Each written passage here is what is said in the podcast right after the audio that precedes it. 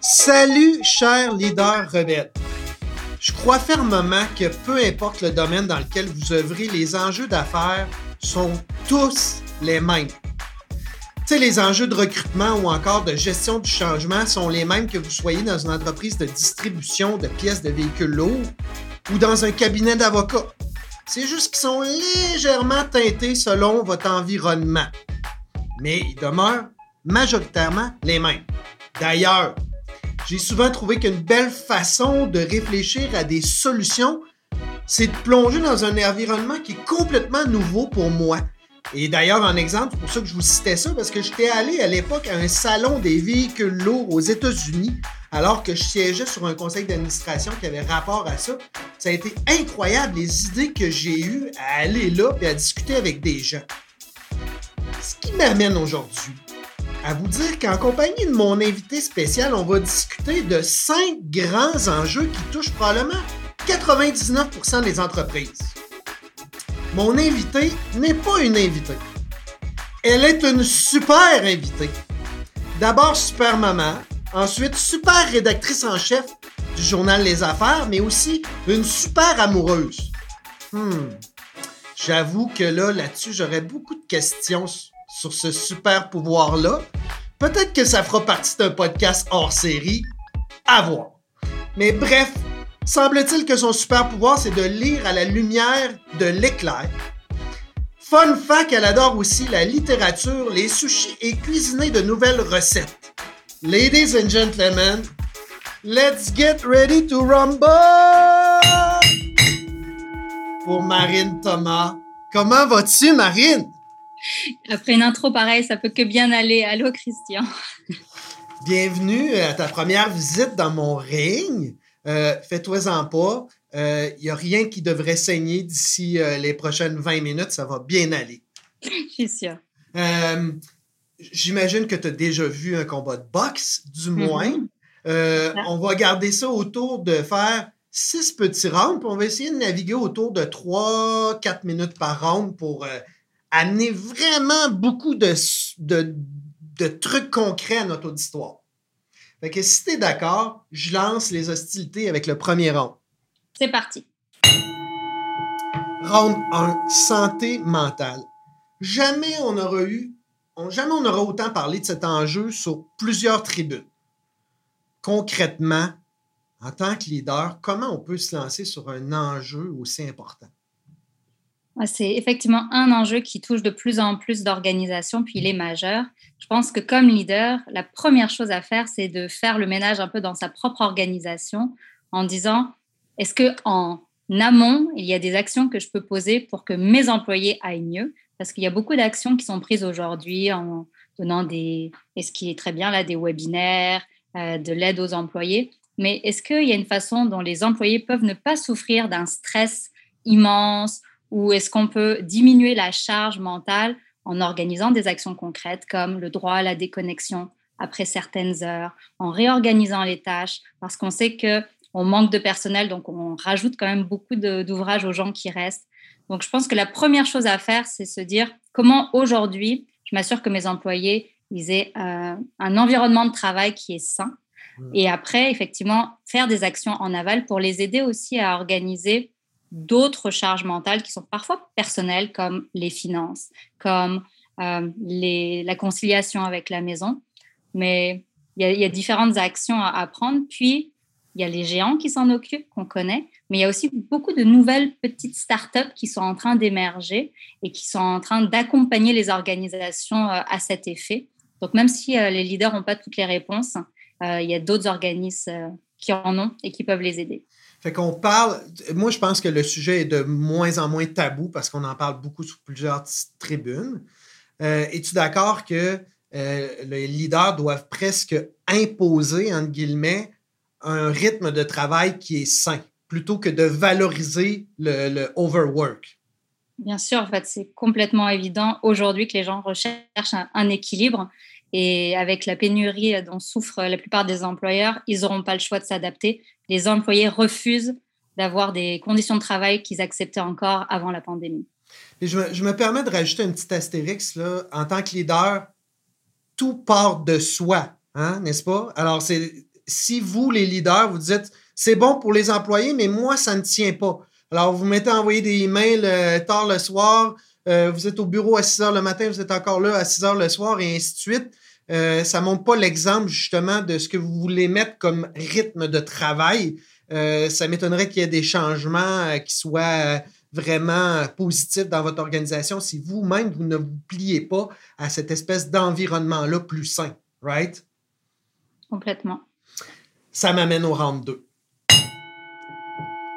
Mon round 2 à propos du recrutement ou de la rétention d'employés, je pense aussi que c'est un enjeu qui est majeur. Probablement la préoccupation numéro un de tous les entrepreneurs, la main-d'œuvre. Puis là, on a l'impression qu'on assiste à un duel du genre la poule ou l'œuf. Eh, j'ai-tu des problèmes de recrutement? Mais là, j'ai besoin de d'embaucher, mais finalement, mes employés, je ne les garde pas on part par où? Est-ce est-ce qu'on on, règle ce qui saigne, qu'on ne tient pas les entreprises ou on embauche parce que euh, ultimement, on les fait travailler trop puis on les perd? J'ai l'impression que c'est la poule ou l'œuf. Moi, je te dirais priorité, on travaille sur garder ses employés. On aura évidemment beaucoup moins de problèmes de recrutement si on n'a pas besoin euh, de, garder ses, employés. Donc euh, aujourd'hui, on parle beaucoup de rétention. Moi, j'aime pas ce terme-là parce qu'on a l'impression qu'on garde de force les employés.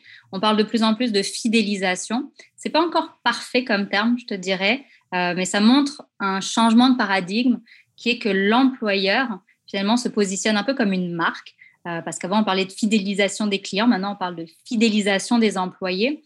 Mais c'est quand même quelque chose d'intéressant. On considère plus les employés un peu comme une commodité, une ressource humaine, qui est aussi un terme que j'ai jamais aimé. Là, encore une fois, mes employés, c'est la chose la plus précieuse que j'ai actuellement. Je vais bien m'en occuper. Je vais les fidéliser en leur donnant des conditions de travail acceptables, comme on en a parlé un petit peu plus tôt. Je vais, je vais les chouchouter. Je vais leur offrir de la flexibilité. Je vais leur offrir ce dont ils ont besoin pour pouvoir bien travailler. Tout le monde est gagnant-gagnant, les employeurs les premiers.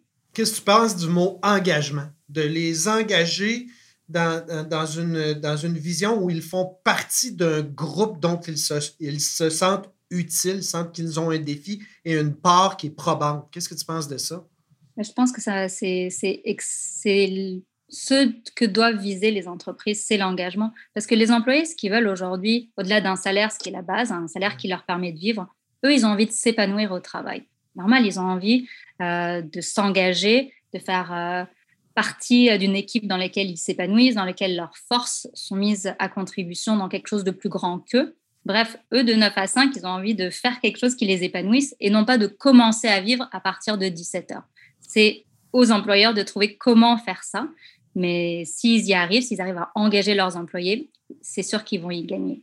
J'ai souvent l'impression que le, salaire, ceux sur lesquels certains employeurs euh, misent beaucoup. Euh, c'est quelque chose qui, en, guillemets, achète la paix une fois par année ou deux fois par année. En dehors de ça, au quotidien, c'est justement ce que tu viens de parler, l'impression de faire partie d'un groupe, l'impression de faire la différence, l'impression d'avoir un défi, d'être écouté, d'être apprécié.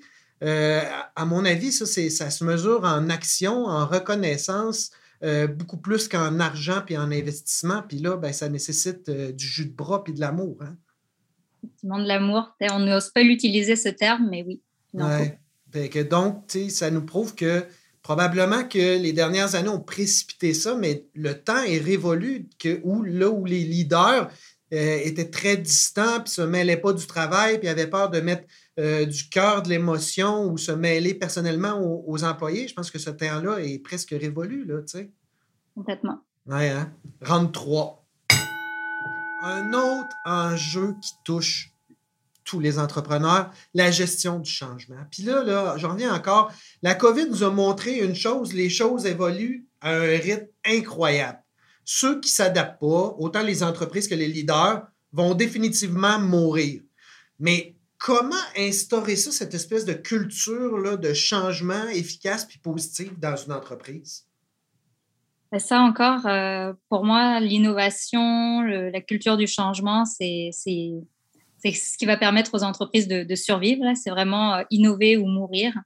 Et euh, ça, s'attache drôlement avec euh, ma question précédente aussi. Hein, euh, si les employés ne sont pas engagés, ils ne se sentent pas reconnus, n'ont pas un défi, c'est dur d'être ouvert au changement puis vouloir innover. Là. En fait, tu as bien fait de le souligner, tout est interconnecté. Si tu as des employés engagés, tu auras moins de problèmes de main-d'œuvre et tu vas pouvoir, si tu as des employés qui sont engagés et qui sont là depuis un certain moment, parce que ça prend aussi de bien connaître l'organisation pour être le plus performant, ben là, tu vas pouvoir innover ou t'adapter. Tout est interconnecté pour que les entreprises soient performantes. Tous ces facteurs-là doivent être réunis. Et tu remarqueras que le point commun, c'est d'être un organisme dans lequel il fait bon travailler. c'est aussi simple ou aussi complexe que ça, mais c'est la base. Il va falloir vraiment que les organisations, en 2022 et dans la prochaine décennie, parce que la pénurie de main-d'œuvre n'est pas prête de partir, c'est ce qu'il va falloir travailler. Ça doit être la priorité stratégique numéro un des entreprises parce que tout part de là. Pour, pour revenir à ta question sur l'innovation ou la culture du changement, tu as raison, pendant la pandémie, on a vraiment vu que les entreprises qui ont réussi à survivre au, à la, au vent de marée qui s'est abattu sur eux, ce sont celles qui ont su s'adapter. Et euh, Darwin le disait, donc c'est pas nouveau. C'est pas les espèces les plus intelligentes qui survivent, c'est celles euh, qui sont les plus adaptables. C'est pareil pour les entreprises. Comment on fait pour bien s'adapter? Ben, Il n'y a pas d'adaptation ou d'innovation sans risque d'échec. Et je pense qu'un des enjeux numéro un, c'est qu'aujourd'hui, on a peur des échecs dans les entreprises. Un échec, euh, c'est normal. C'est-à-dire qu'on ne peut pas innover et réussir à 100%, c'est impossible. Google le, sait bien, il lance une tonne de produits à l'appel, il laisse beaucoup d'espace à leurs employés pour tester des produits. La plupart qu'on verra jamais, euh, dont on n'entendra jamais parler. Mais c'est correct, ils financent ça parce qu'ils savent que c'est comme ça qu'ils vont être ultra innovants. Alors, n'est pas Google qui veut, mais cette culture de l'échec, on voit d'autres plus petites entreprises qui, pendant leur partie de Noël, invitent à célébrer les euh, plus grands échecs de l'année, mais parce que c'est positif, c'est-à-dire qu'il y a des gens qui ont eu le courage d'essayer quelque chose de nouveau. Je pense que les leaders, ce qu'ils peuvent faire s'ils veulent être innovants, s'ils veulent avoir une culture du changement, c'est de montrer à leurs employés que s'il y a des erreurs qui sont faites, ou des idées nouvelles qui émergent, on les accepte, on les accueille et on laisse l'espace aussi pour qu'elles puissent se développer. Parce que la réalité, si à chaque fois, euh, les, les, les, employés sentent qu'ils ont fait une erreur, c'est de leur faute ou qu'ils sont redevables de ça, mais ben, ils ne voudront plus rien essayer. Là. L'espèce de climat de confiance où on essaie des choses sans connaître le résultat, donc ça prend un certain courage, n'existe pas. Encore une fois, on sent que le leadership de, la boîte a beaucoup à jouer sur euh, justement l'espèce de mindset de gestion du changement. Hein. Le changement, ça se fait à coup de, positivisme et non de négativisme. Hein. Tout part de là. Oui, c'est drôle comment là, on, a parlé de trois enjeux euh, santé mentale, euh, engagement, gestion du changement. Les trois, si j'avais un mot à relier, c'est humain ça va être euh, ce qui va être au cœur des organisations, comme je te disais, dans la prochaine décennie, plus que n'importe quelle autre thématique, parce que tout va partir de là, la productivité, euh, tout ce qui était une obsession pour les organisations avant, comme la croissance, on reviendra toujours à l'humain. Donc, euh, si les organisations misent là-dessus, ce sont elles qui vont, qui vont être gagnantes. Voyons voir le quatrième enjeu que j'ai dénoté. L'expérience client on est à l'ère de l'instantané. On a tous un compte Amazon, puis on se fait livrer un truc au lieu d'aller le ramasser au coin de la rue parce que finalement, c'est plus convenient. Euh, nos connexions sont personnalisées. Euh, comment on fait pour se démarquer comme entrepreneur ou comme business au niveau de l'expérience client? Ce qui est très difficile pour les plus petites organisations, tu l'as dit, c'est qu'elles sont en compétition avec des Amazon qui sont extrêmement performants à des coûts qui sont dérisoires et c'est très difficile de compétitionner quand la livraison le jour même est gratuite, alors qu'on le sait, ça coûte euh, au moins 10 dollars pour envoyer quoi que ce soit. Donc, comment, comme plus petite organisation, on se démarque? Je pense que c'est en se positionnant comme une entreprise locale, authentique, en faisant preuve de transparence. Et ça aussi, ce sont des valeurs que les consommateurs recherchent de plus en plus. Donc oui, il y a une extrême envie de personnalisation, de rapidité, de commodité mais il commence à être équilibré par une envie aussi de soutenir des plus petits joueurs, de plus d'authenticité. Et ça va venir avec une forme d'indulgence aussi, en comprenant que tout le monde n'a pas les mêmes moyens. Donc, on voit quand même arriver dans ces tendances-là dans le commerce de détail notamment, ces deux, euh, ces deux opposés-là qui vont venir par se rejoindre. Je pense quand même que les plus petites euh, marques ont intérêt à essayer d'être proches de leurs clients, de jouer la carte de la proximité et donc de la personnalisation quand même, euh, puis d'essayer d'ajuster leur prix. Mais je pense qu'à terme, les consommateurs vont être prêts à payer un petit peu plus cher pour le plus local, le plus petit. Justement, je pense que ça peut être un facteur différentiel euh, vraiment euh, utile de démontrer aux clients qu'il peut nous rejoindre facilement euh, si on polarise ça de l'autre côté du spectre, c'est impossible de prendre le téléphone puis d'appeler Amazon. Euh, contacter le service à la clientèle, c'est compliqué, on ne sait jamais, c'est un coup de dé.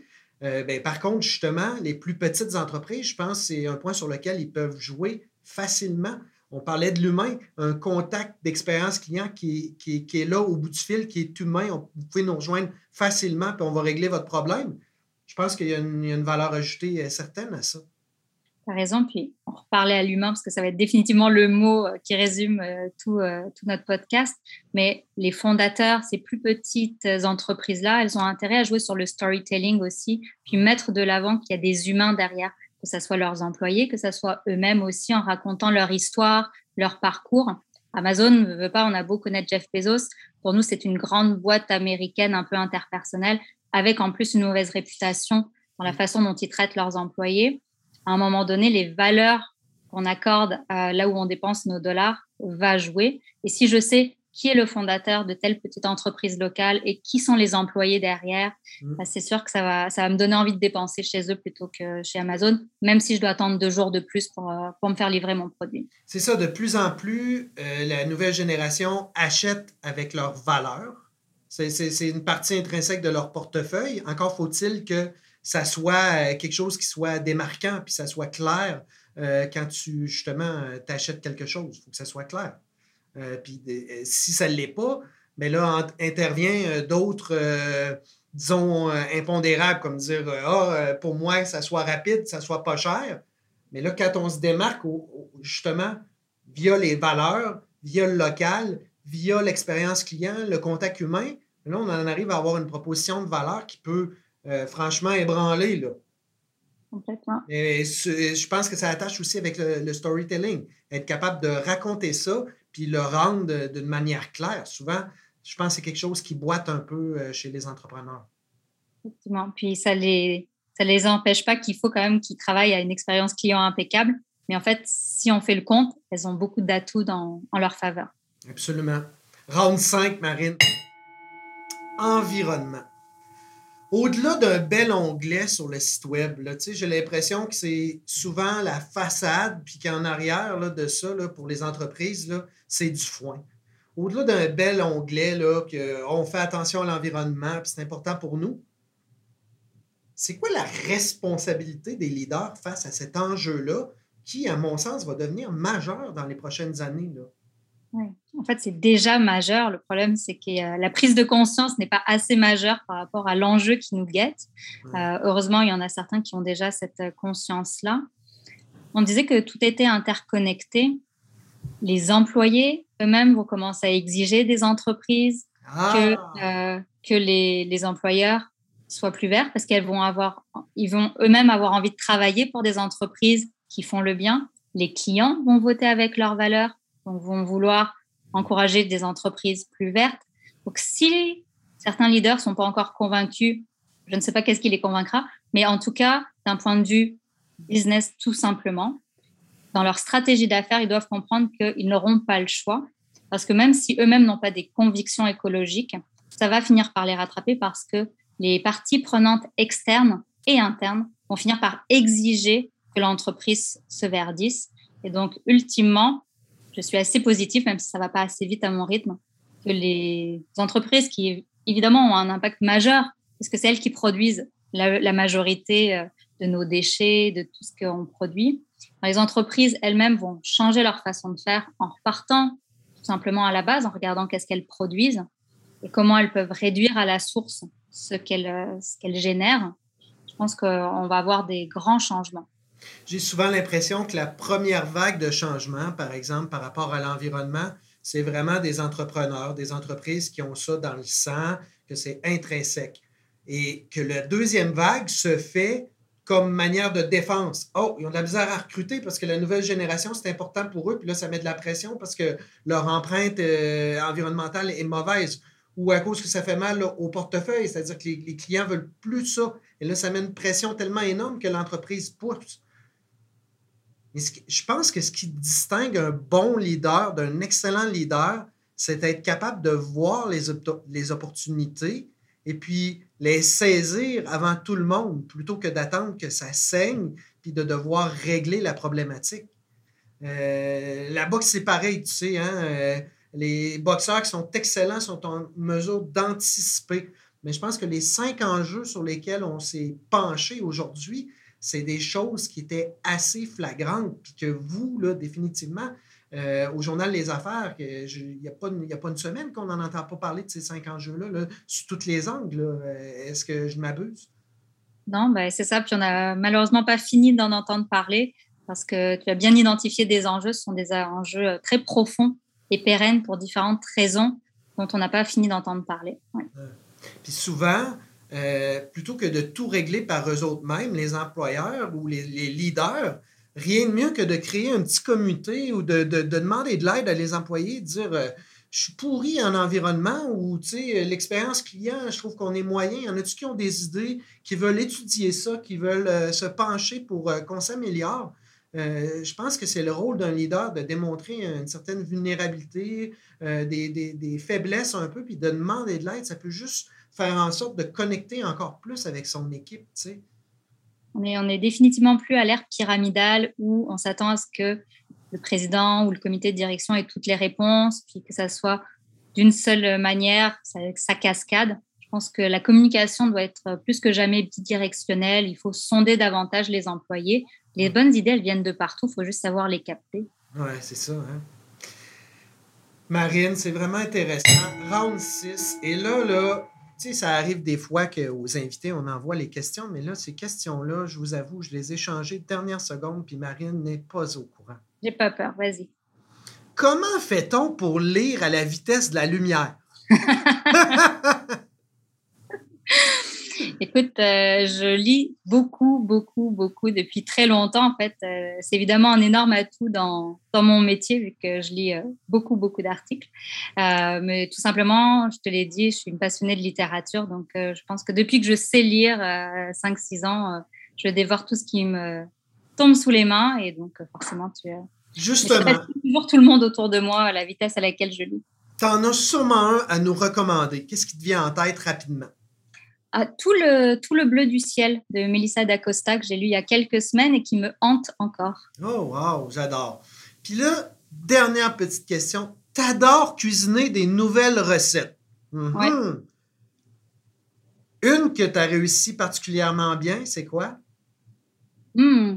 J'ai, euh, alors, elle est très, très facile à faire, mais moi, j'ai, mon nouveau défi, c'est d'essayer de manger plus végétarien. Donc là, je suis euh, beaucoup dans les nouvelles recettes végétariennes. Et euh, tout simplement, j'ai fait un, très très bon chili euh, végé il y a quelques jours, puis euh, avec un, substitut de, viande, puis c'était très réussi. Puis est-ce que chez vous, c'est venu de l'interne qui voulait manger végé ou c'est ton, mais ça vient de ta part? Plutôt de ma part. oui, c'est ça, mais c'est fou comment, parce que je l'ai vécu moi aussi, là, disons, avec ma famille, puis euh, souvent, ça commence avec des recettes sans trop dire que c'est végé. Euh, si le goût est formidable, après ça, tu le lances en plein milieu du souper, puis là, tout le monde fait comme Ah, ben j'aime ça. Mais euh, je trouve que la meilleure façon de contagier des non-végés à manger végé, c'est que ce soit bon. Parce qu'après tout, moi, je suis à la base un flexitarien. Je suis prêt à manger sans gluten si c'est bon, à manger vegan si c'est bon. La, la ligne directrice, c'est si c'est bon, ça marche. Écoute, c'est exactement ce qui s'est passé chez nous. Mon chum est plutôt un carnivore, mais étant donné que c'est moi qui ai plus tendance à, cuisiner puis que j'aimais bien ce défi-là, lui il m'a toujours dit tant que c'est bon, ça ne me dérange pas. Et donc, euh, comme ça, on a réduit énormément euh, notre apport de viande. Ouais, mais là, tu vas voir, ça va, ça va s'empirer pour avoir vécu ça. On est hors sujet, mais moins tu manges de viande, plus c'est dur à digérer, moins tu as envie d'en manger, et ainsi de suite. Alors, je pense que tu, euh, tu, le, tu le tiens par le ventre. C'est bon. Marine, vraiment, merci euh, de, ton temps. Je sais que c'est précieux et tu es très occupé. Merci d'avoir accepté de mon challenge de parler de cinq enjeux d'affaires qui touchent 90 99% des entreprises. Euh, dis-nous où est-ce qu'on peut te suivre. Pour ceux qui ne le savent pas. sur LinkedIn, je dirais. Cool. pas mal actif sur LinkedIn, oui. Ben aussi, tu sais, euh, le journal les, Affaires, les conférences Les Affaires, les formations Les Affaires. Je pense que Marine et euh, son équipe sont un incontournable dans le domaine. Marine, merci. Puis euh, en, souhaitant que à l'avenir, nos leaders sachent comment détecter ces petites perles-là d'opportunités de, plutôt que de se faire prendre par le détour parce que ça saigne. Vraiment. merci de m'avoir invité pour parler de ces sujets. Ces sujets-là, clairement, me passionnent. J'aurais pu en parler euh, à un autre six round. It's a wrap, guys. Merci, merci, merci d'avoir été là. Avant de quitter, là, il vous reste une petite chose à faire qui prend 4 secondes. Mettre un avis 5 ou encore mieux 6 étoiles sur mon podcast. C'est mon reward, c'est mon salaire pour faire ce genre de projet-là. Et en bonus, si vous avez envie d'avoir en exclusivité la prémisse à l'écriture d'un livre dont je suis présentement concentré sur le leadership, évidemment, vous pouvez aller à l'adresse bouddha, b u d d h a station.com slash leadership et downloader mon petit carnet de leadership gratuit. À la prochaine.